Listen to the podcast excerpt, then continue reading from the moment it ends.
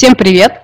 С вами подкаст «Не просто экология, просто жизнь», диалоги об активистах и для активистов, о тревогах и радостях тех, кто неравнодушен к проблеме обращения с отходами. Диалоги ведем для вас я, Алина Колевская, руководитель Центра экономии и ресурсов. И я, Софья Климова, координатор волонтеров движения «Раздельный сбор». И сегодня вместе с нами в эфире специальный гость Александр Широбоков, основатель и руководитель пункта приема вторичных ресурсов Переработкинская в Санкт-Петербурге. Всем привет! У нас большие планы на этот выпуск. Мы поговорим о непростой судьбе заготовителей вторсырья, познакомим с новой книгой в рубрике «Полезное чтение» и разберем на крошки очередную горячую новость «Пирожок». А в нашем подкасте вышло уже три выпуска. Мы очень стараемся держать темп и радовать вас каждые две недели новым выпуском. И было очень приятно, что в последний подкаст э, о волонтерстве э, в России вызвал горячую дискуссию в группе движения «Раздельный сбор». Ребята, так держать, пишите комментарии, предлагайте темы для обсуждения. А, мы это очень ценим и ждем. Сегодня у нас в гостях настоящий заготовитель а, Саша Широбоков, а, пункт приема вторичных ресурсов Переработкинска в Санкт-Петербурге, а, принимает э, широкий спектр разного рода вторсырья. Саша, может быть, ты немножко коротко расскажешь, э, чем ты занимаешься и чем управляешь? Э, да, Переработкинская в таком офлайновом формате существует уже почти год. Э, у нас стационарный пункт приема у Вантового моста в красивом месте, приезжайте, пожалуйста. А также мы оказываем услуги для бизнеса, вывозим вторично собранное сырье. По большей части это рестораны, бары, ночные клубы, ну вообще сфера хорика. И э, также у нас есть услуга эковывоз для населения, для частных лиц. И с радостью мы всегда участвуем во всяких разных экологических акциях, и всяких-всяких подобных движениях. Как раз сегодня мы хотели затронуть такую тему, как э, взаимодействие, коммуникация активистов и волонтеров с переработчиками, заготовителями, теми, кто устанавливает э, придомовые контейнеры, потому что иногда это взаимодействие приносит всем взаимную радость и позволяет продвигаться дальше, а иногда случается так, что этот процесс э, довольно сложный, потому что а, две стороны, активисты и заготовители, немножко стоят на разных позициях, не, не всегда друг друга понимают, и из-за этого возникает а, недопонимание там, или какие-то сложности. И вот от одного из наших э, волонтеров э, было даже, была фраза, что такое взаимодействие может быть фактором выгорания волонтеров, о котором мы говорили в предыдущем выпуске. У нас очень много вопросов, Саш, к тебе. И э, хочется поговорить вот по поводу того, что озвучивала Соня касаемо э, взаимодействия с активистами и простыми людьми заготовителя. А еще, конечно же, интересно поговорить немножко и по поводу взаимодействия между заготовителями друг с другом и э, между заготовителями и переработчиками. Надеюсь, что мы все это успеем обсудить. И вот предлагаю начать как раз с взаимодействия между э, заготовителями, то есть друг с другом. Дело в том, что э, как бы это же рынок, да, то есть с одной стороны вроде бы как нами всеми движут э, прекрасные мотивы, э, связанные со спасением, скажем так, планеты и развитием отрасли переработки, но сама по себе эта отрасль, все, кто в ней работают, это люди, которые находятся в определенных э, отношениях друг с другом, э, и, и всем важна э, прибыль, да, всем важно остаться на плаву. И вот я со стороны наблюдаю, что иногда э, как бы, ну, с одной стороны, это нормально, да, что компании начинают конкурировать друг с другом. Но я вот вижу даже такие бывают случаи, когда а, активисты становятся социальным бизнесом и тоже начинают именно как а, бизнес а, работать в сфере заготовки вторсырья. И а, вот мне со стороны видится, что при этом возникают какие-то не очень красивые отношения, конкуренция возникает, вижу, что как активи... бывшие, ну и нынешние активисты, но уже теперь равно и предприниматели, начинают э, поливать э, нехорошими словами других заготовителей, о которых до этого вроде бы как думали и говорили э, всякие, наоборот, приятные вещи. И вот это мое видение со стороны, меня очень сильно по этому поводу э, болит э, сердце, да и другие органы, вот. Но это вот как бы как я это вижу со стороны. Может быть, на самом деле внутри все совсем по-другому. Как, в общем, у вас э, там у заготовителей между собой? Слушайте, ну да, и так, и не так. На самом деле, э, начну с рассказа сразу про переработкинскую, что мы во многих интервью нам ну, задают похожие вопросы, и мы говорим, а как вот вы с вашими конкурентами общаетесь, вообще как вы взаимодействуете? Я их предпочитаю называть не, не конкурентами, а скорее коллегами по цеху, потому что между нами все-таки больше общего и какого-то общения, опять же, чем вот прям какой-то прямой конкуренции. Если мы берем, а, разговариваем, например, про пункты приема или какие-то оказания услуг вот в такой около социальной сфере, да, не берем крупных заготовителей пока там каких-то, которые ну, принимают там сотнями тонн в месяц, а всякие приемные пункты, которые принимают так же, как и мы, самый широкий список сырья, это, опять же, говорю, это коллеги наши, и мы, переработка, я не знаю, может быть, я пытаюсь выпятить нашу компанию, но мы э, являемся одними из самых открытых и мы всегда отвечаем на вопросы как пользователей, как наших клиентов, которые приходят и говорят, а можно ли у вас посмотреть что-то, что у вас там на заднем дворе, а где вы прессуете это все, а куда вы это все отправляете. У нас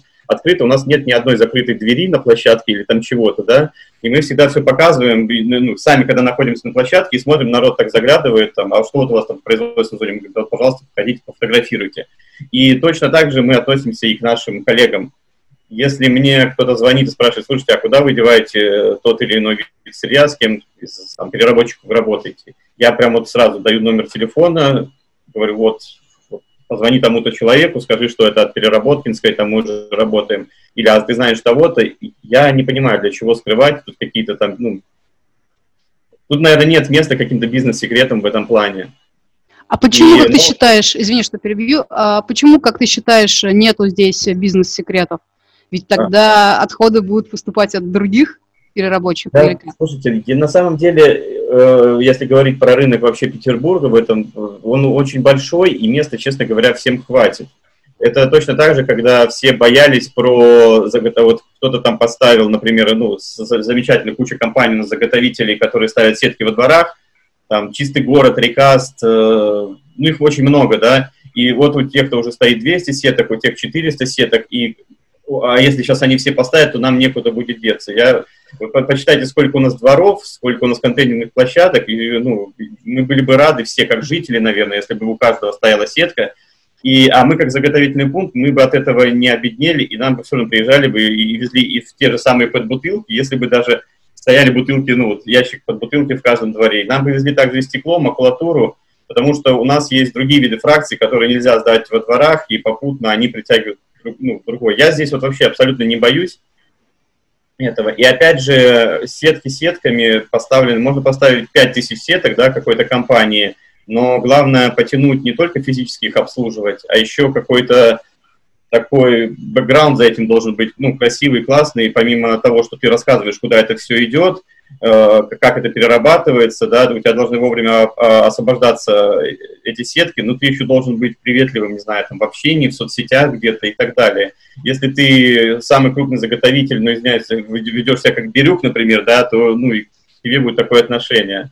И мне кажется, вот как раз-таки не знаю, смесь вот этого всего, положительных каких-то нюансов, она поз позволит быть на плаву даже таким, ну, есть же пункты больше нас, да, в городе, и как бы, не знаю, мы не боимся какого-то потерять там какую-то там плавучесть и куда-то там прибиться, быть прибитыми к берегу. Мне кажется, что все, ну, веди себя хорошо, как бы относись к людям, и к клиентам, и к партнерам, и к коллегам по бизнесу, по цеху, скажем так, и все у тебя будет классно. А, да, классные мысли, Саш. Я вот хотела дать комментарий по поводу того, а, что места хватит всем. А, если рассматривать схему 16 если не ошибаюсь, года по Санкт-Петербургу, то там было около 6 тысяч контейнерных площадок, и если верить сейчас карте Recycle Map, то примерно треть, только треть из них оборудована хотя бы одним видом контейнеров для сбора вторсырья. Причем существенная доля этих контейнеров – это опасные отходы. То есть как бы места реально еще много, и исходя из тех миллионов тонн, которые генерирует Санкт-Петербург, и наверняка генерируют и все другие города, ну, еще до того времени, пока э, здесь будет прямо не протолкнуться, наверное, еще не скоро. И еще по поводу взаимодействия вот э, с э, как бы конкуренции и взаимодействия между разными заготовителями, у нас были классные примеры, ну, классные, не классные, но, в общем-то, рабочие примеры в этом году, когда, например, один заготовитель э, завершал свою деятельность по придомовому раздельному сбору, и мы, как, раздел, как экологическое движение, которое знакомо со многими другими партнерами, мы делали, например, объявление у себя на стене и говорили, что вот ребята уходят с рынка, у них остается там 40, 50, 100 или сколько-то контейнеров, если они вам нужны, а, обращайтесь туда-то. И это был очень хороший опыт, потому что часть контейнеров э, не просто были перемещены там с точки на точку, на какие-то новые адреса, а даже часть адресов продолжила обслуживать просто другая компания. Она их там перекрасила, наклеила другие наклейки и так далее. Вот, и было бы классно, если бы на самом деле э, вот такие какие-то ассоциации или сообщества э, профильного бизнеса существовали, и тогда вот эта функция э, ну, разумного э, расходования ресурсов в каком-то смысле, да, что начатое дело не пропадает э, из-за каких-то там проблем, вот, это было бы еще круче, чем есть сейчас. Ну что ж, здорово. Мне очень нравится и сама формулировка по поводу коллег по цеху. Вот. И мне нравится вот эта вот ключевая мысль, совет, я его поняла, по крайней мере, что у бизнеса все будет плохо не в том случае, что есть другие аналогичные компании-изготовители, а если э, сама компания плохо работает, э, некачественно, да, и здесь самое время как раз поговорить, мне кажется, по поводу волонтеров и активистов, и просто населения, с которыми взаимодействуют заготовители. Соня, я знаю, что ты подготовила много вопросов. Давай скорее озвучивай их. Мои такие мысли были о том, что э, волонтеры, активисты, мы часто хотим как лучше, э, а получается среднее, потому что мы, например, выходим, имеем какой-то опыт взаимодействия именно с людьми, а э, часто, не всегда, но часто э, компания, которая занимается отходами, она как бы и сфокусирована полностью на отходах, думает там, как их возить, прессовать и так далее, а о том, что есть вообще-то э, люди, с которыми тоже надо работать. И вот Саша что тоже сказал про социальные сети, про доброжелательность. Вот это э, только вот мне кажется сейчас, там в последний год-полтора приобретает действительно вес. И вот э, бывают у нас часто ситуации, когда мы, как активисты, говорим заготовителям, ребята, пожалуйста, не пишите на наклейках слово «пластик», пишите что-то более э, понятное, например, пластиковые бутылки. Иначе вам накидают всего подряд, вы будете тратить много усилий на и денег на досортировку, э, будете уходить в минус и закроетесь. Нам этого не надо, вам этого не надо, пожалуйста, послушайте нас. Вот. А, э, например, компания, которая устанавливает э, придомовые контейнеры, говорит, ой, ой, все, люди такие не очень сообразительные, лучше мы досортируем, да нам так проще, да мы найдем, куда сбыть и так далее, и так далее. И вот э, по кругу множество раз мы проходим этот цикл, вот. И ну, требуется существенное терпение для того, чтобы каждый раз э, с, с терпеливо и доброжелательно вот эти э, отношения выстраивать с заготовителем. Вот, Саша, ты сталкивался с такой проблемой, или, может быть, ты как-то по-другому мне смотришь, другой у тебя опыт? А, теребят ли тебя активисты, слушаешь ли ты их? И да. какой у тебя на этот счет? Да, и я на самом деле скажу, хотя вот у меня лично, как э, у того, кто работает в этой сфере уже очень долгое время, там более 10 лет, или у Переработкинской, которая вот тоже, у нее есть там свое что-то, какой-то опыт за спиной, и ее сотрудников. Я всегда очень с благодарностью, на самом деле, э, отношусь к волонтерам различных э, общественных организаций, в том числе к волонтерам раздельного сбора, ну, потому что, видимо, мы больше всего с ними взаимодействуем. И я всем говорю, это вот не, не значит, что я сейчас скажу это под запись как-то, что мы mm-hmm. очень часто пользуемся волонтерами как какой-то энциклопедией, например, да, у нас, когда возникают какие-то вопросы, я знаю, что всегда мы можем обратиться или к ну, конкретному человеку, или просто в какой-то внутренний чатик там закинуть вопрос, и мы всегда получим на него ответ.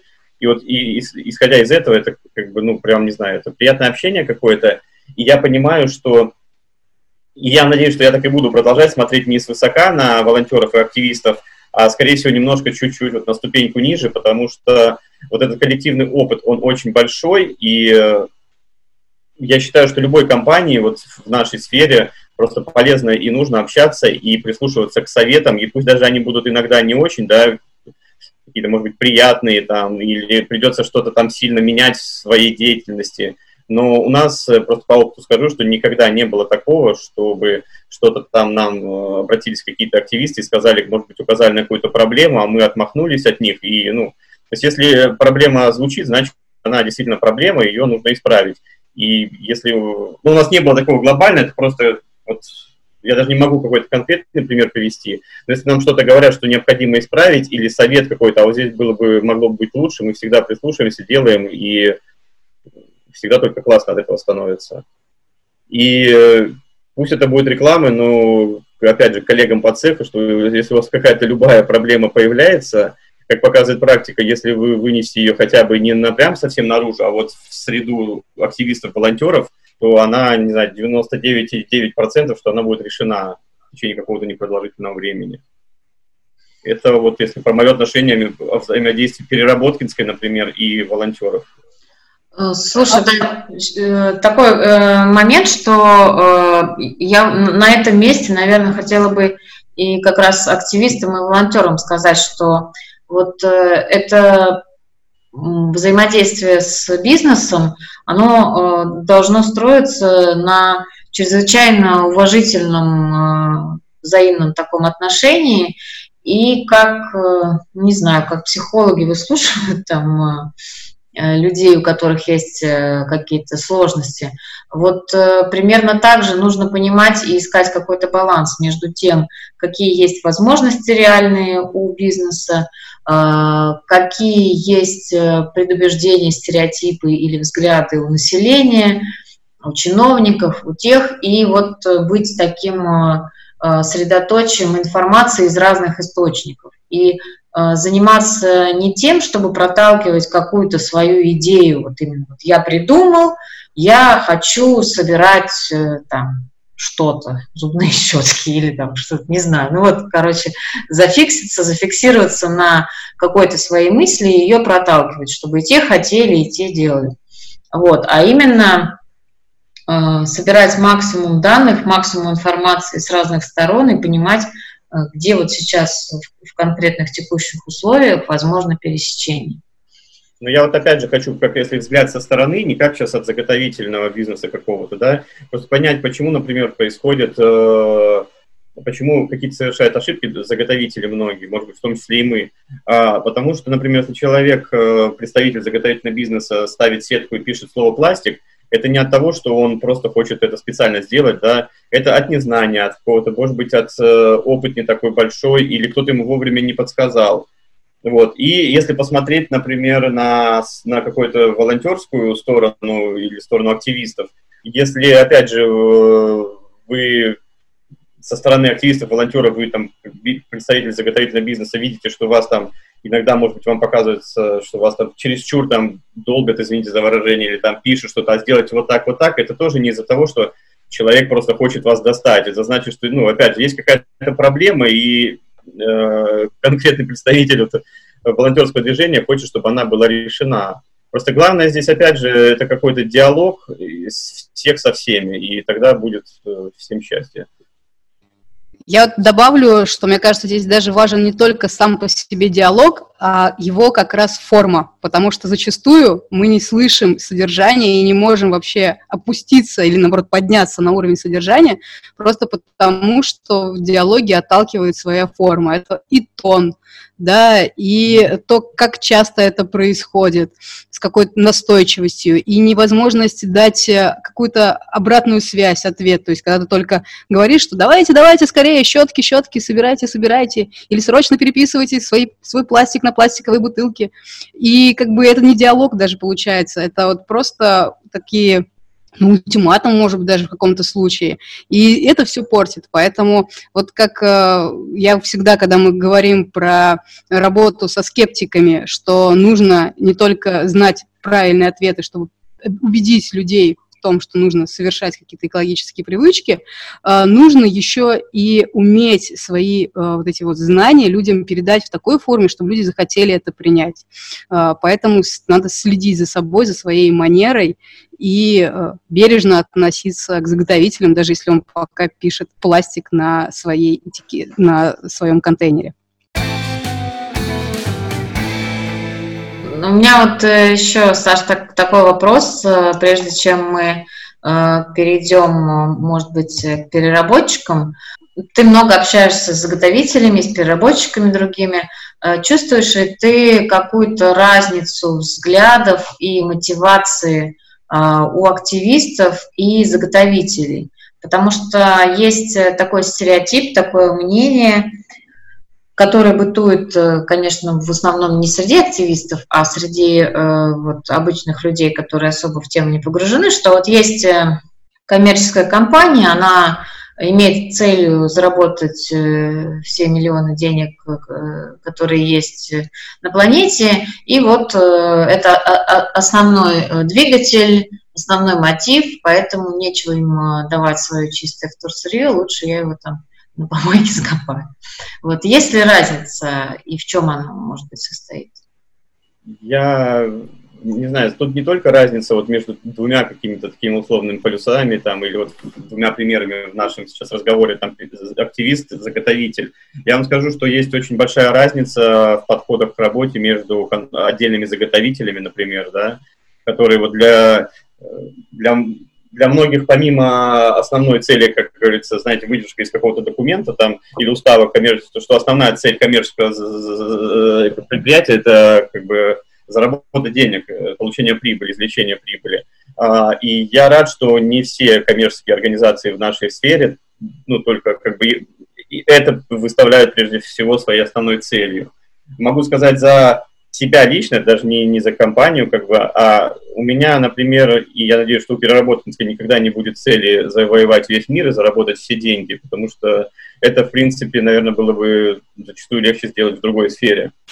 Вот. И, э, то есть, есть какие-то попутные, э, даже не рельсы, попутные несколько путей сообщения, которые, я надеюсь, что всегда будут идти с нами. Вот, э, ну, то есть, это какой-то не только социальный бизнес, а сделать какой-то этичный бизнес, и чтобы он был примером, может быть, я сейчас очень высоко говорю, для других заготовителей, для вообще для обычных людей, чтобы показать, как это может быть, и в какой-то такой вот в таком вообще сообществе в целом и заготовителей, и активистов, и обычных людей, чтобы людям было удобно прийти и сдать вторсырье. Там, нам, как бизнесу, было удобно прийти к какой-то не закрытой двери, а к открытой и там еще чего-то. Но это так уже в сторону ухожу. А... Не-не, стой, это классно. Очень, да-да-да, я вот тоже. Потому что это, э, на самом деле, среди активистов есть э, э, такое ну, видение, что типа вот мы с одного места на другое в торсри переложим, и это типа классно. Этого достаточно, и в этом суть. А на самом деле можно строить... Ну, тогда я скажу, что должна существовать какая-то экосфера, и здесь приставка эко, она не в плане только экологичности, вот там, за, про защиту окружающей среды, а вот именно, ну, то есть это такое, это как под каким-то там прозрачным куполом находиться. Я, конечно, идеалист, и там, чтобы за этот купол вынести там всех плохих, злых там и так далее, там тех, кто там сжигатели или тех, кто принимает вторсырье ради того, чтобы его просто принимать, да, и то сделать какой-то такой, ну, хотя бы стремящийся к идеалу, как бы всегда э, в такую сферу, где можно ну, это собирательный образ, потому что я был во многих странах, да, там мне, например, в одной стране нравится, как устроены большие хабы там по приему вторсырья, не знаю, там был в Штатах или где-то еще, в других, там в Финляндии, и мне круто, когда э, здесь можно даже нифига себе унитазы и раковины, да, принести, сдать в отдельный бак.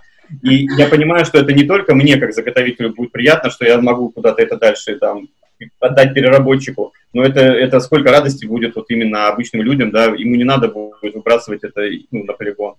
И вот, то, есть сделать, опять же, чтобы ты приходил в этот приемный или приезжал пункт, и тебе э, условный злой там э, сотрудник или какой-то активист, который занимается там, не шеймил тебя, не говорил, как это ты там пятерку с этикеткой, с термоусадкой там какой-то смешал и бросил. То есть все люди совершают ошибки, и это нормально, просто надо доносить это, опять же, человеческими методами. И вот ну, у меня в голове это так складывается.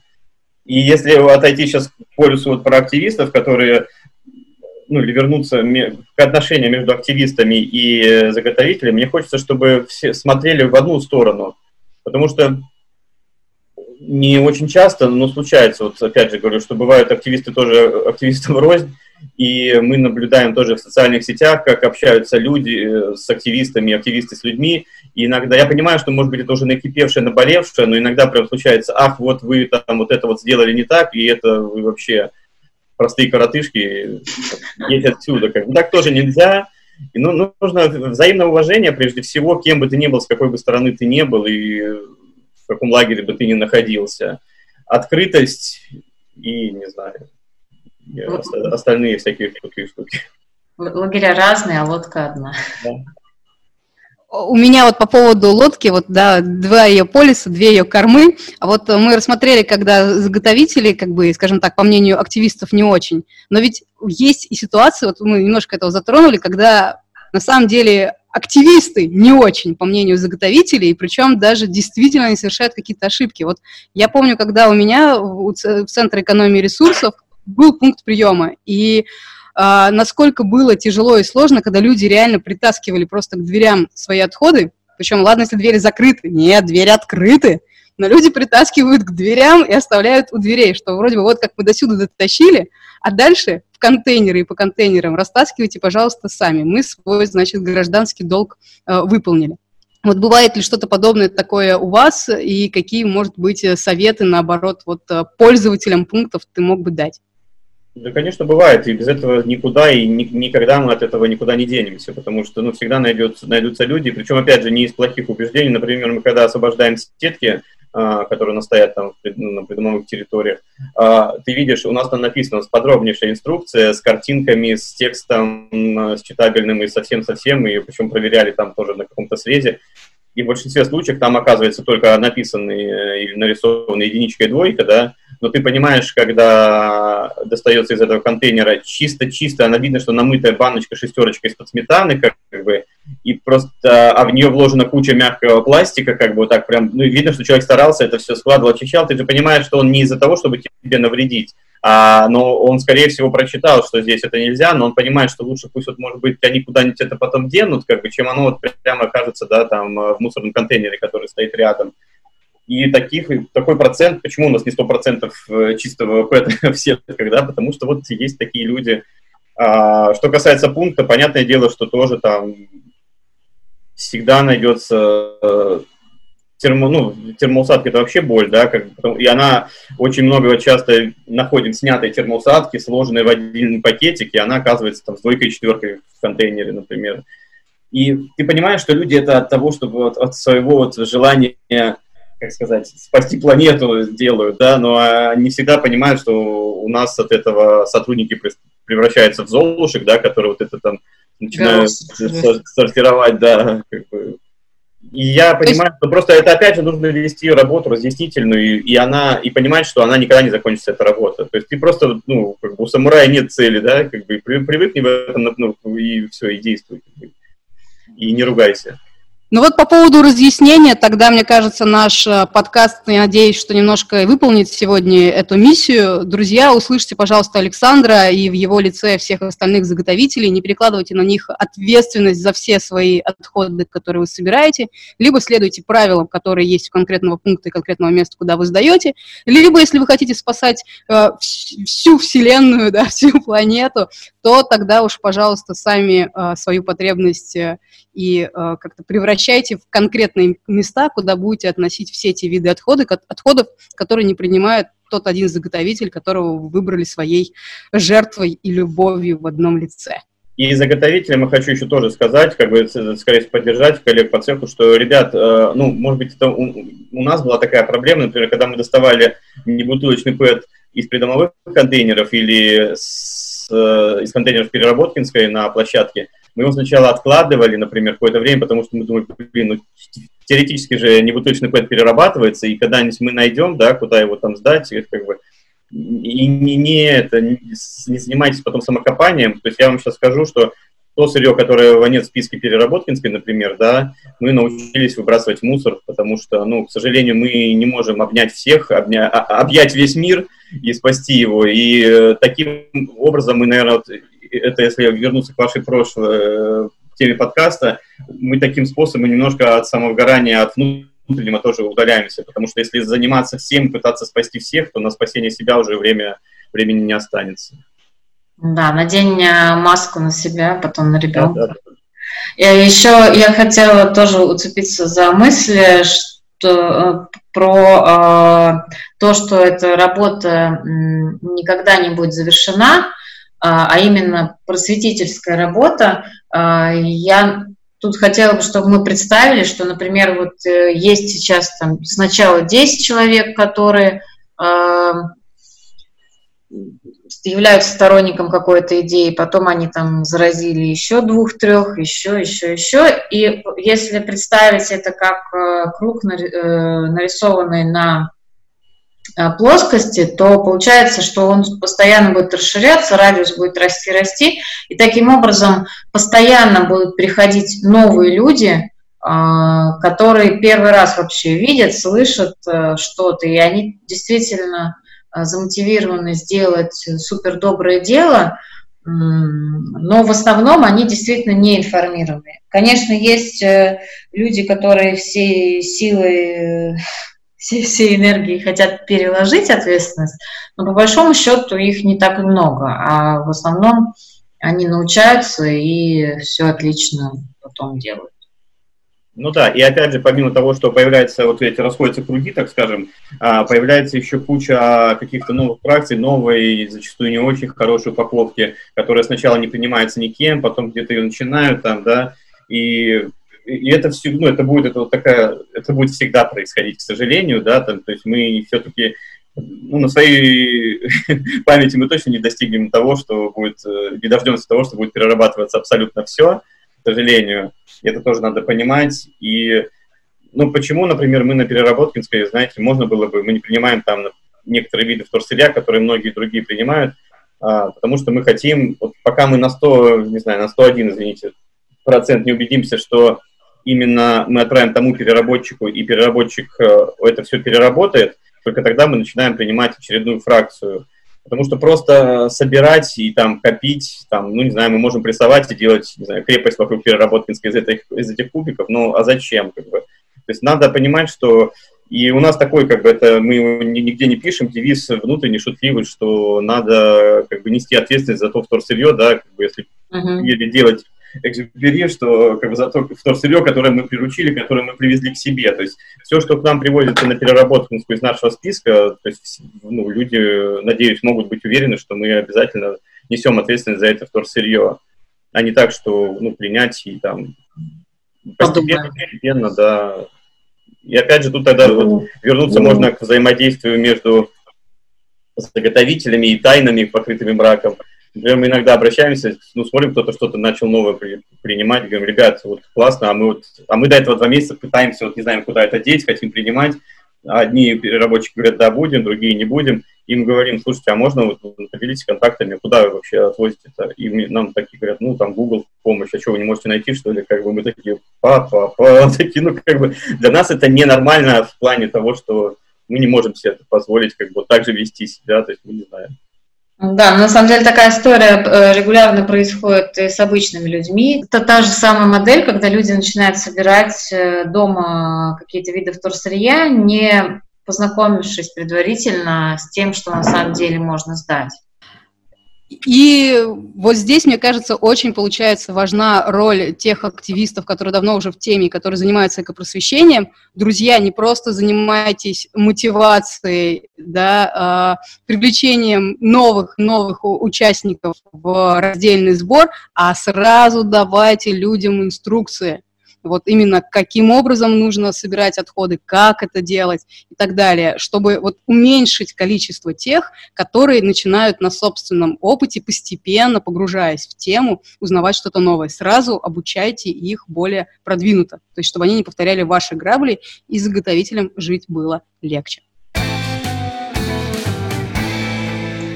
А мы напоминаем, что сегодня у нас в эфире э, выпуск подкаста «Не просто экология, просто жизнь». Сегодня мы э, общаемся с настоящим заготовителем, и тема наша – заготовители отходов на Руси. И следующий наш э, вопрос, Саш, по поводу вот того, что заготовители – это одно звено, да, а следующее за ним звено – это переработчики. А можешь ли ты сегодня рассказать, э, как э, дела обстоят у них, а, возможно, про ваше как раз взаимодействие с переработчиками и те сложности, которые есть э, у, этой, у этого звена? Конечно, я могу сказать про наших переработчиков, про наших партнеров, что нам, считаю, ну, вообще очень много везет, но с ними тоже очень повезло, и ну, редко с кем бывают какие-то проблемы.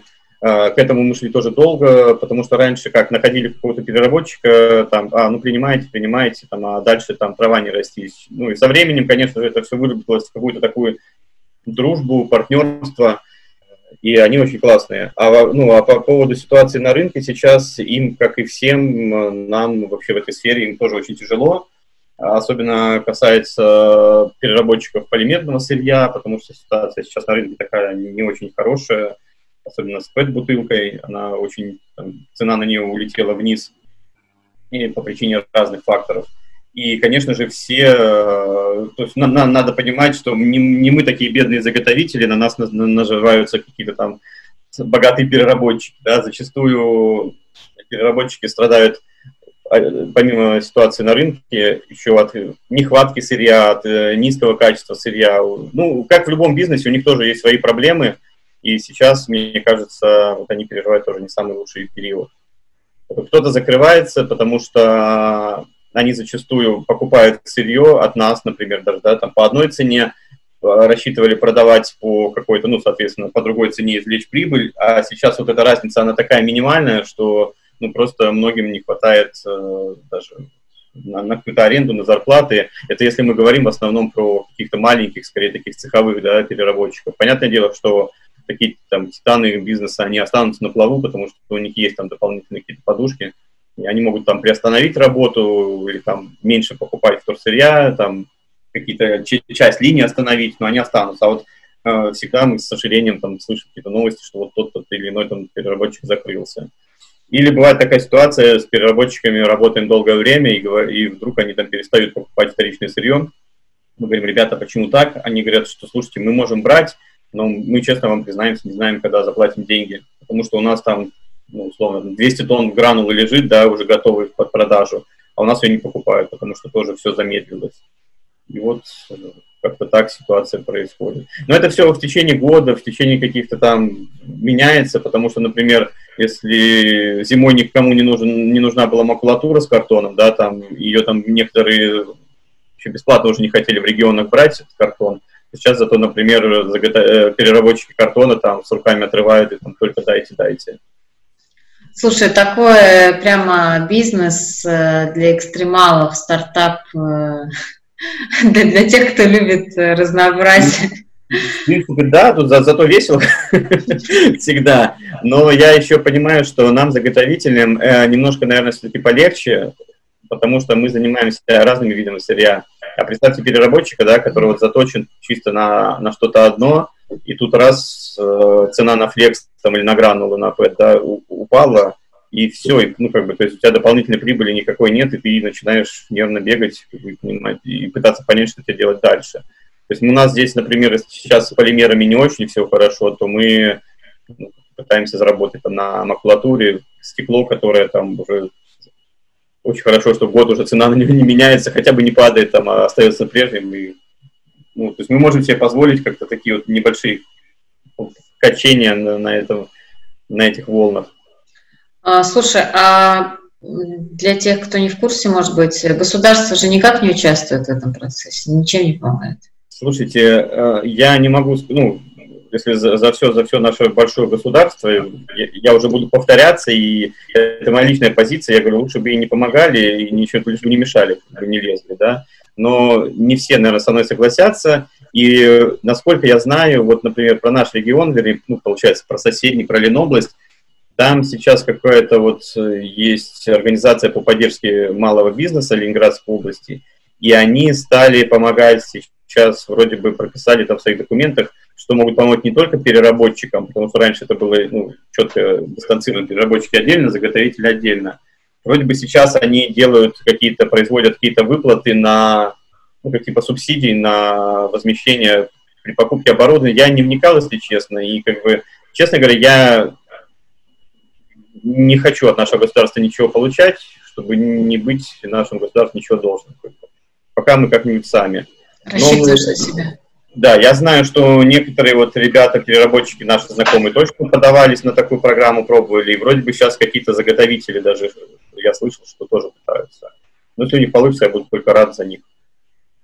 А, в общем, у меня такой еще возник э, вопрос э, на фоне вот как раз обсуждения по поводу роли государства, э, что сейчас же активно продвигается мусоросжигание, вот, Саш, какова твоя позиция именно как э, предпринимателя, работающего в отрасли переработки? Вот, может быть, даже не только за себя скажешь заготовителя, но и за переработчиков. Вот насколько для э, вашей работы э, подобное направление, если оно получит развитие, будет э, опасным или как-то может ужиться мусоросжигание и переработка? Ну, я могу сказать, что если как представитель вот именно заготовительного бизнеса, что нам все равно останется э, с чем работать, и здесь я не, вообще ни капли не боюсь вот этих э, грозных растеховских монстров, которые заберут у нас все да, там якобы как бы, то есть будет все смешано сжигаться там, и нам ничего не останется. Я этого абсолютно не боюсь, я исключительно, я, я один, не знаю, из самых ярых среди моих знакомых противников с э, мусоросжигания, вообще любого, не только касается мусоросжигательных заводов, но я понимаю, что некоторые виды отходов, к сожалению, не переработать в принципе, да, там какие-то медицинские отходы опасные, например, или что-то еще, но я, например, даже против сжигания древесных отходов. Я считаю, что можно переработать это по-другому, сделать щепу, мебель из этого и кучу всего. То есть мы, как пример, пытались найти переработчика для яичных лотков, и нам говорили, что, ну, типа, раз никто не берет, можно их на даче сжигать, да, например. Но я тоже, я против вообще... Нельзя сжигать бумагу, нельзя сжигать дерево, нельзя сжигать ничего, что можно переработать. Я буду об этом всегда говорить. А с точки зрения вопроса вашего про не боимся ли мы, что нам ничего не останется, нет, не боимся. То есть теоретически отходов, может быть, и хватает, но проблема мусоросжигания, поскольку связана с тем, что ресурсы просто из-за этого исчезают, это абсолютно нецелесообразный подход, да? То есть такова твоя позиция? Ну, не только целесообразно, нецелесообразно, как бы в плане какой-то экономической штуки, как бы это вообще, в принципе, я в первую очередь и как частное лицо, и как представитель бизнеса буду говорить о том, что сжигать нельзя, и все, ну, это не обсуждается. У меня другой, другой версии нет. Ну и в, в, в этом месте я обязательно скажу, что все, кто нас слушают, э, должны пойти на РОИ, Российскую общественную инициативу, сайт, и найти там петицию под номером 63007. Я выучила эту ссылку. Я вот тут хотел сказать тоже, что я, не знаю, меня во сне разбуди, я именно полностью продиктую, как бы начиная с HTTP и заканчивая последней семеркой, потому что, ну, я, я вообще Тут уже дело перетекает какую-то в другую плоскость, э, там, уже в моральную, и мне непонятно, почему многие люди топят за. За по нашей петиции как раз э, топить и нужно, потому что да, петиция да, как... Да, отказ. Я имею в виду за, за отказ от мусоросжигания. Или даже которые не топят, а говорят, ну вот, вот эти вот, да, все пресловутые, вон там же в Вене красивый домик какой стоит, или вон посмотрите на скандинавский опыт. И я просто вот э, занимаюсь серфингом в свободное время по соцсетям, и где-то понятное дело, что пытаешься объяснить, но иногда с говорящими этими мусоросжигалками это бесполезно, к сожалению, но все равно пытаешься донести как-то до обычных людей, что это не камильфо. Ну вот видите, как много может быть э, мнений, но все мы сходимся в одном, что отказ от мусоросжигания – это то, чего стоит добиваться. Поэтому голосуйте на РОИ за петицию 6320 и семерка. Тема с переработкой очень широкая. Если вам, дорогие слушатели, интересно и это все востребовано, то мы готовы пригласить э, и других гостей, в частности, непосредственно переработчиков, э, чтобы шире исследовать ситуацию. Пишите, ждем ваших комментариев под нашим подкастом в группе «Движение раздельный сбор ВКонтакте». На этом основное обсуждение нашей темы заготовители отходов на Руси мы на сегодня заканчиваем. А, спасибо большое, Саша, что присоединился, откликнулся.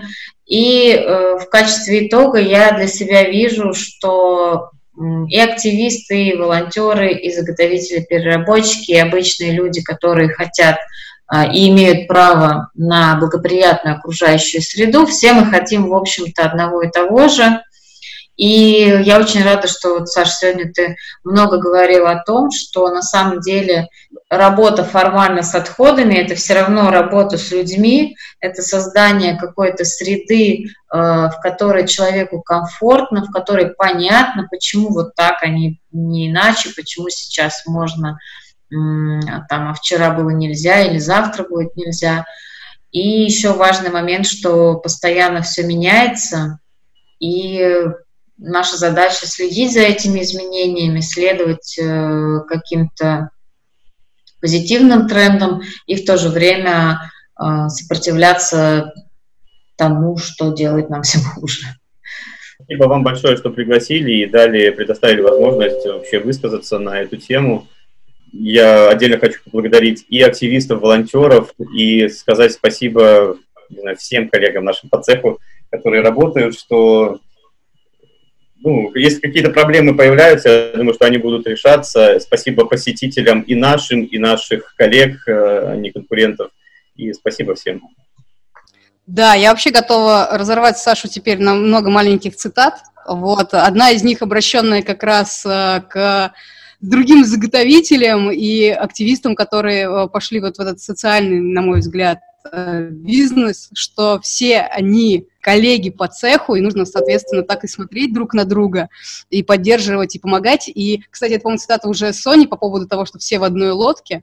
А, это тоже нужно понимать. И в то же время а, мысль, обращенная к активистам, ко всем людям, которые приходят, хотят идти на пункты и нести свои отходы, что, пожалуйста, не смотрите на заготовителей, как на каких-то э, людей злобных, которые хотят сделать только так, как удобно им, и если вы хотите с ними вступать в диалог, то пусть это будет именно диалог, и он будет именно э, гуманным, вот, а вовсе не в формате списка требований к этим самым заготовителям. Спасибо, Саша, что пришел к нам в Zoom. Спасибо вам. Друзья, а мы напоминаем, что в эфире подкаст «Не просто экология, а просто жизнь», и мы переходим к нашей традиционной рубрике «Полезное чтение». В прошлый раз э, полезным чтением делилась я. Э, всех зову переслушать подкаст прошлый, потому что он точно классный и книжка классная, Lean Impact. А сегодня э, Алина расскажет про свою находку. Хочу поделиться с вами книгой, которую безумно люблю. Автор ее Мэтт Ридли, а называется она «Происхождение альтруизма и добродетели». Соня, не читала эту книжку? Нет, не читала. Надеюсь, что я тебя хотя бы, а может быть и всех остальных слушателей, ею заинтересую. Тоже хочу э, э, отправить вас в прошлый подкаст, э, потому что там Соня рассказывала про книгу, дочитав ее только на одну треть. Вот. И, по идее, у нас запланировано еще два подкаста когда-нибудь, когда Соня прочтет все остальное. А, так вот, Мэтта Ридли я читала, наверное, раза уже три или четыре, даже более того, я дарю эту книгу своим близким друзьям, у меня закуплено их определенное количество, по-моему, еще две лежит на полке. Вот. А, но, тем не менее, в этой книге, на мой взгляд, так много всего и такого разного, э, что к ней возвращаться тоже хочется снова и снова. Поэтому сегодня я расскажу только о нескольких э, моментах, о которые я оттуда для себя почерпнула. И, э, возможно, тоже в дальнейшем мы просто еще будем к этой книге обращаться. Итак, происхождение альтруизма и добродетели. Из названия можно предположить, что эта книга вообще какая-то богословская. Однако она абсолютно, друзья мои, биологической направленности. И вот я ее дико обожаю, честное слово. А, в фокусе внимания автора на протяжении всей книги такие качества человека, как добродетель и взаимопомощь. Мне кажется, все наши подкасты, которые были до этого, да, так или иначе, в общем-то, а, про это. Так вот, добродетель и взаимопомощь. Но только а, Мэтт Ридли рассматривает эти явления не как результат культурной жизни общества, а как абсолютно биологически обоснованные вещи. И мне как биологу, да, это тоже вот как бы э, вдвойне, если не втройне, интересно. А, и, повторюсь, я буду рассказывать только про некоторые вещи, да, а, о другом, возможно, в другие разы, или, может быть, вы сами возьмете эту книгу в руки. Например, в основе такого социального явления, как поделиться, ну вот, например, мы с вами все время чем-то делимся, да, а, передаем кому-то свои там вещи во время расхламления, например.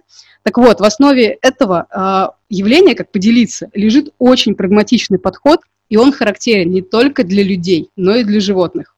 Ну, на примере э, людей. Вот, например, представьте себе э, тропики, джунгли, охотник приходит с добычей, с антилопой. Э, он при всем желании э, не сможет ее всю съесть, и даже если он как бы свою семью позовет, он все равно этого сделать не сможет. Антилопа очень быстро э, бедрышко-то он съест, да, а вот дальше все, антилопа быстро очень погибнет, мясо ее испортится.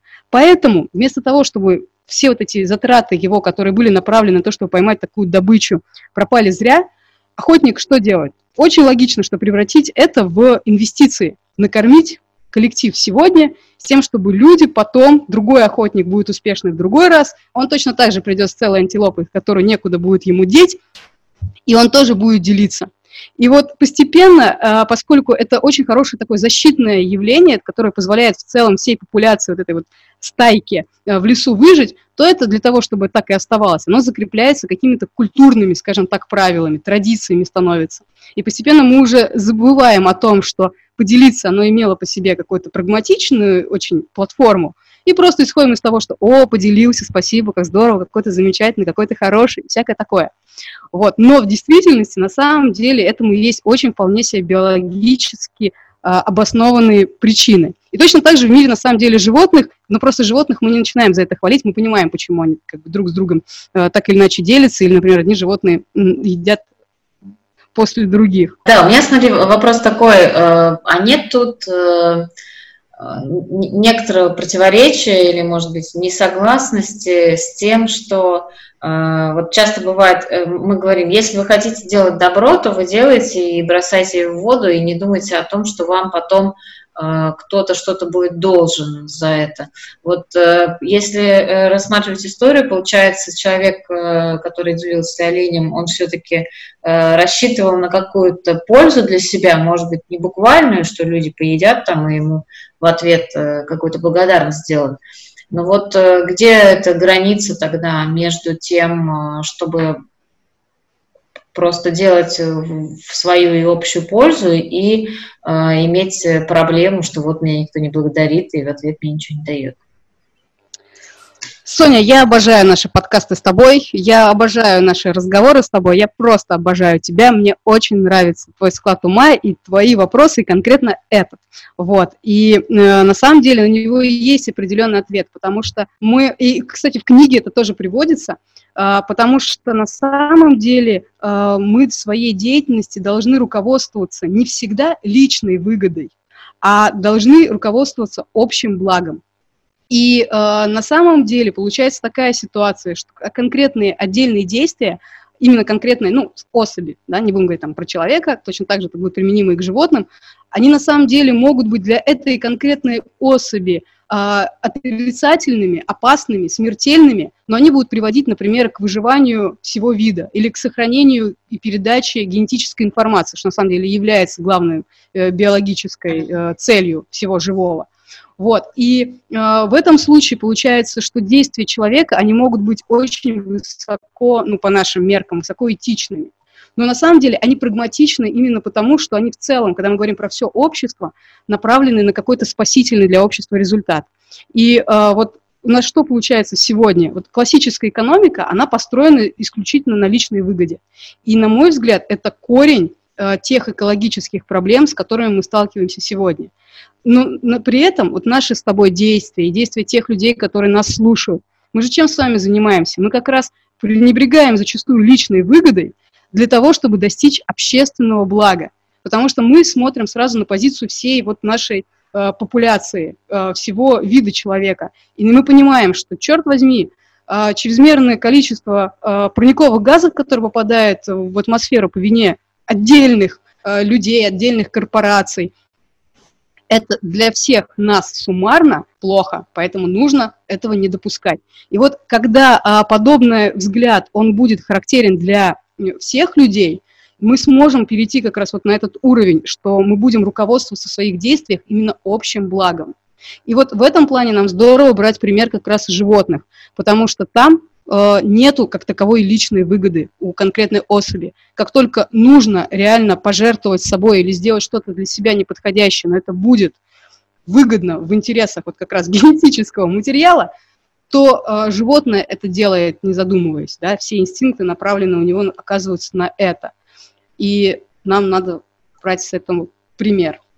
Ответила на твой вопрос? Да. Отлично. Тогда еще кое-что, поскольку у нас э, убегает прямо время э, очень быстро. О чем еще я хочу сказать, что вот вообще сегодня, конечно, вот такой э, подход, э, что можно э, что-то сделать э, прагматично, да, и при этом иллюстрация этого животными, но оно как бы может вызвать э, у кого-то даже ну, шокировать может людей, а, потому что мы как-то воспитаны на таких э, книгах, на э, таких э, примерах, что вроде бы как вот, ну, для человека культурное это вот состояние, высокая организованность и, и так далее очень характерны и свойственны, то есть это наша неотъемлемая часть. И вот здесь я как раз хочу просто обратить внимание, что эта книга позволяет на это просто на все посмотреть под другим углом и не называть все это плохим или хорошим, а просто вот давать этому такое биологическое обоснование. И второй момент, который очень, мне кажется, важным, и я специально думаю о том, что рассказать, вот решила именно про это рассказывать, это в привязке к нашей сегодняшней теме по поводу взаимодействия между людьми, между предпринимателями, да, вообще какое может быть взаимодействие. А, в книжке рассказывается о том, э, какие бывают стратегии взаимодействия. Uh, ну, на самом деле, это ноги растут от, вот я вижу, что Соня заулыбалась, от uh, дилеммы заключенного. Не буду я не сейчас подробно рассказывать, но мне кажется, это хорошая тема вообще для полноценного большого разговора. Uh, пытаясь объяснить дилемму заключенного и найти для нее решение, ученые как загадку стали это, задачку даже стали это, к этому ко всему подходить и создавали всевозможные батлы Э, на которых сталкивали различные стратегии, различных э, игроков с разными стратегиями и смотрели, кто победит. Ну, чтобы было понятнее, что подразумевается по стратегии, например, всегда сотрудничай, одна стратегия, то есть вот игрок, он только сотрудничает. Что бы с ним плохого не происходило, он все равно такой добряшка, я буду с тобой сотрудничать, я буду с тобой сотрудничать. Другая стратегия всегда э, предавать. То есть, когда игрок все время делает какие-то нехорошести по отношению к своему оппоненту, и, казалось бы, роль должна быть совершенно предопределена, ситуация, вернее, предопределена, что победит именно тот, кто все время делает подлости. Но вот таких стратегий было много разных, и рассматривая их, а, имитируя вот эти все ситуации, а, ученые определили, что наиболее классной стратегией оказывается стратегия око за око. Это когда начинаешь с сотрудничества, а затем делаешь то, что оппонент делал на предыдущем ходу, то есть начинаешь за ним повторять. И вот, знаете, читая эту книжку, у меня на самом деле этот момент в жизни был достаточно такой сложный э, период в рабочей моей жизни. Э, были там отношения с одним из э, сотрудников по конкретному проекту, что человек как бы не справляется, проект загибается, я пытаюсь все время этого человека, значит, спасти. Ну, то есть я такая читаю и думаю, ну, у меня прям стратегия всегда сотрудничаю. Вот какая-то я слишком добряшка, а вот стратегия око за око, наверное, вот надо ее взять. А, потому что, с одной стороны, она обеспечивает добропорядочность, то есть как бы препятствует попаданию в ненужные неприятности изначально. То есть, если все было хорошо, все будет хорошо и дальше. Но при этом вот эта некая, условно назовем это мстительность, она отбивает охоту у другой стороны э, как раз вести себя плохо. И ты вроде как выучиваешь ну, как бы оппонента делать хорошо, он начинает делать хорошо, и ты вслед за ним тоже делаешь хорошо. И, в общем, такая правильная стратегия. В общем, надо, значит, себе всю эту доброту э, перекрыть и действовать таким образом, думаю я. Перелистываю страничку, читаю дальше, и выясняется, что ученые, конечно, так думали, думали, думали, думали. Значит, в разных батлах это око за оком всех побеждало. А потом оказалось, что есть еще более выгодная стратегия. Эта стратегия называется великодушное око за око. То есть, когда э, единичные ошибки прощаются примерно где-то один к трем. То есть что-то, э, ну, как бы засчитывает, система засчитывает это, объясняет так, что можно же сделать какой-то глупый, неудачный, плохой шаг по ошибке. Поэтому ты даешь шанс исправиться, а если не исправляется, то тогда уже берешь в руку дубинку и лупишь в ответ. В общем, как бы не прощаешь все время, но даешь право на ошибку. Вот думаю я, вот, наверное, это про меня, и вот действительно надо вот так вот. Да, да, вершину надо вот так вот действовать. Читаю дальше. Оказывается, самая оптимальная э, стратегия взаимодействия даже не это, а та, в которой э, следуется следующая формула, следующий принцип. Победа – повторяешь действие, а если поражение, то меняешь.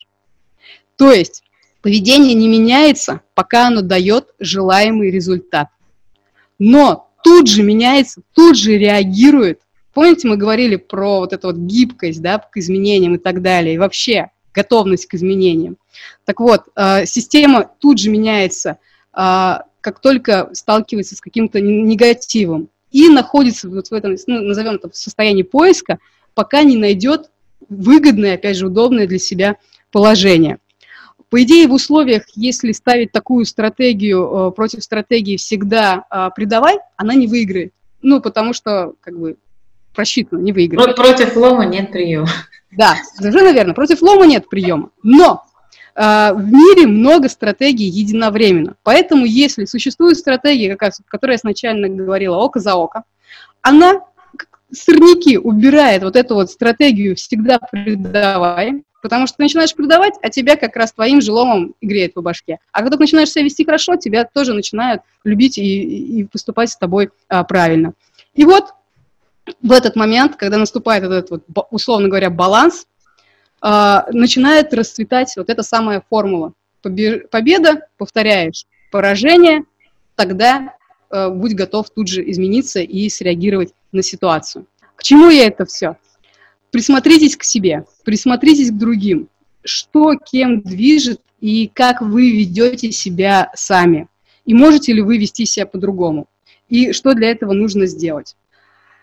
И еще, кстати, когда а, я вот теперь разрабатываю свои игры и занятия, я много всего держу в голове, в том числе держу и вот эту формулу по поводу того, что а, ты побеждаешь, да, и повторяешь свои действия. А, потому что это, ну, как бы очень здорово помогает на начальных этапах а, обучения. А, когда вот эта хорошая ситуация, чтобы ее поддерживать, да, ты в ней остаешься. Так что к педагогам и экопросветителям тоже на заметку. Вот, вообще, как я уже сказала, не вся книга только об этом. Еще я обожаю, например, главу про то, что жить в гармонии с природой труднее, чем ожидалось. Поставлю здесь выразительное многоточие. Об этом, может быть, поговорим в другой раз. Или, что еще лучше, вы прочитаете сами. Надеюсь, что я вас вдохновила. А, я хочу дать небольшой комментарий про стратегии все-таки что э, есть э, известная штука, что когда ты говоришь с человеком, который на другом языке говорит, то ты ему как бы громче начинаешь говорить, вместо того, чтобы поменять язык. Вот это, мне кажется, хороший... Это то же самое, мне кажется. Да, да, да, это оно и есть.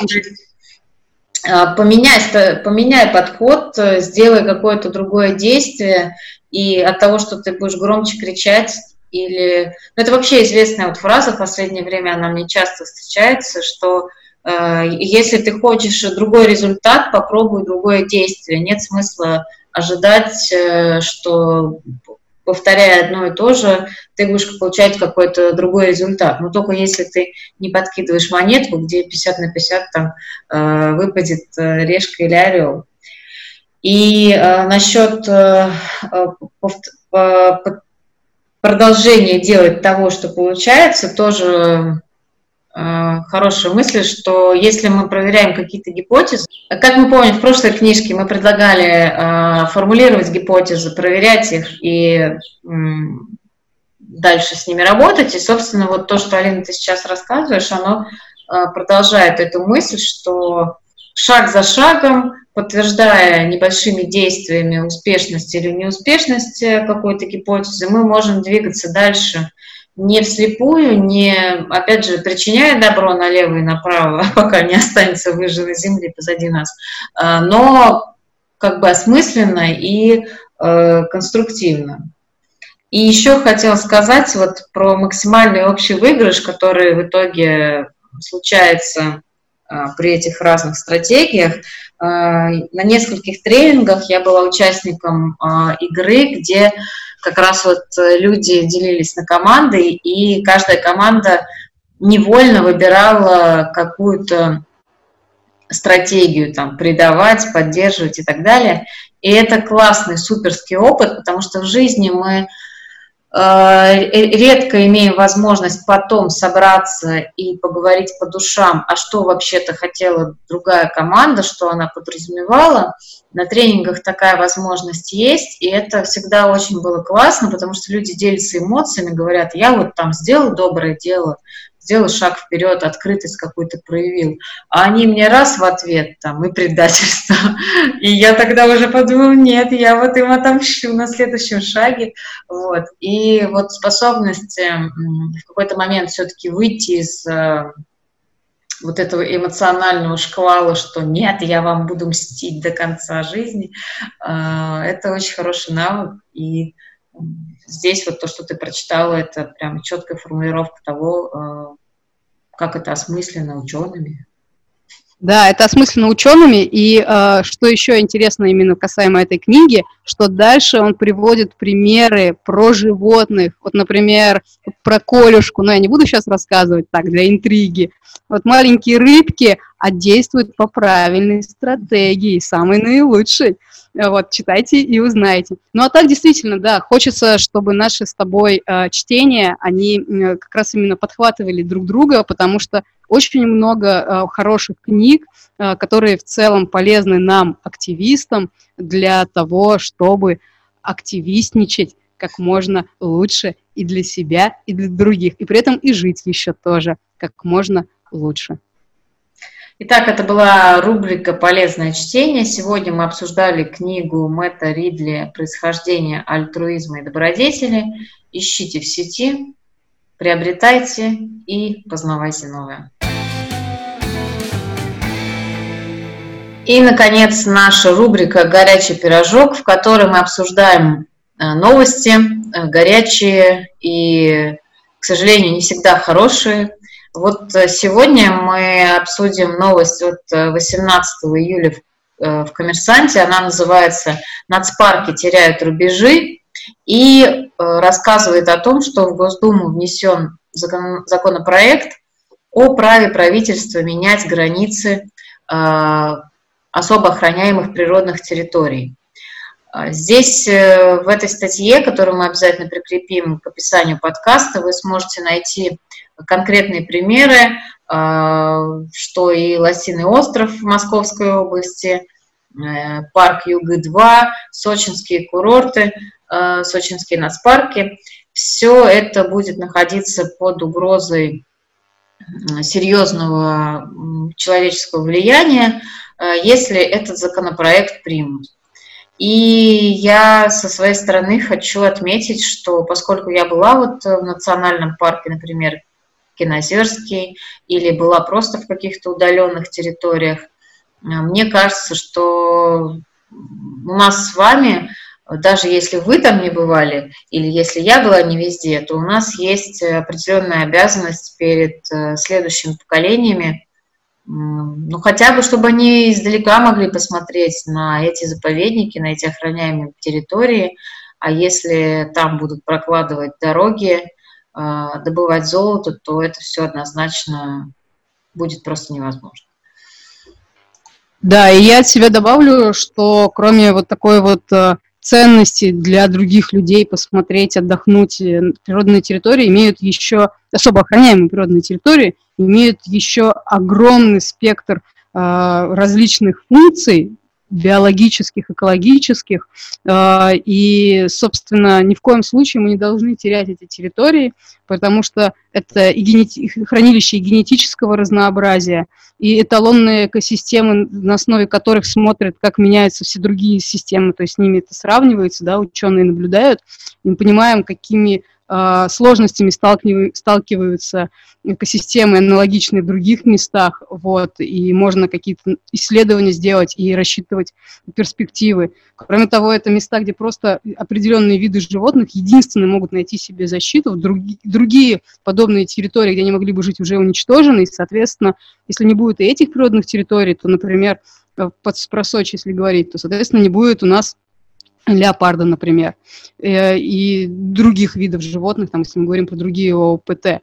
В общем, много причин, самых разных, а, для того, чтобы ООПТ были, и их площади должны не уменьшаться, а наоборот увеличиваться. И мы собрали для вас э, целых три рекомендации, которым и сами следуем, и призываем вас. Вот, во-первых, эм, можно и нужно да, э, писать в Думу через официальный э, сайт, через официальную форму обращения. Э, шаблон мы тоже и ссылки дадим. И причем обращаться в этом обращении рекомендуется напрямую к председателю Госдумы Володину. Другой момент – это то, что Greenpeace сейчас собирает голоса. Тоже под подкастом будет соответствующая ссылка на форму потратьте даже не полминуты, совсем чуть-чуть времени и оставьте свой голос тоже в защиту. И, наконец, для тех, у кого есть Инстаграм, есть еще один способ а, повлиять на ситуацию. А, дело в том, что у одного из инициаторов этого законопроекта, господина Бурматова, есть личный аккаунт, аккаунт в Инстаграме.